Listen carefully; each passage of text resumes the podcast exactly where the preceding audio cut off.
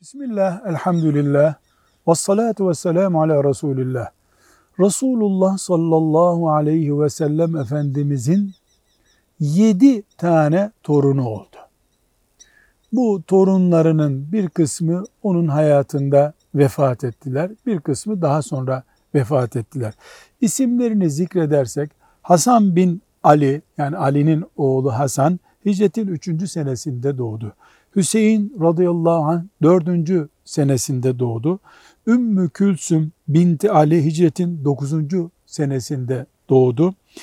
Zeynep binti Ali Efendimiz sallallahu aleyhi ve sellem'in yine hayatında doğdu. Abdullah bin Osman Efendimiz sallallahu aleyhi ve sellemin torunu olarak 6 sene yaşadı. Habeşistan'da doğdu. Ümame binti Ebil As Zeynep isimli kızından doğdu. O da Efendimiz sallallahu aleyhi ve sellem'den sonra yaşadı.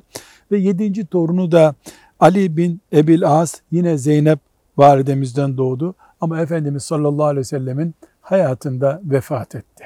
Velhamdülillahi Rabbil Alemin.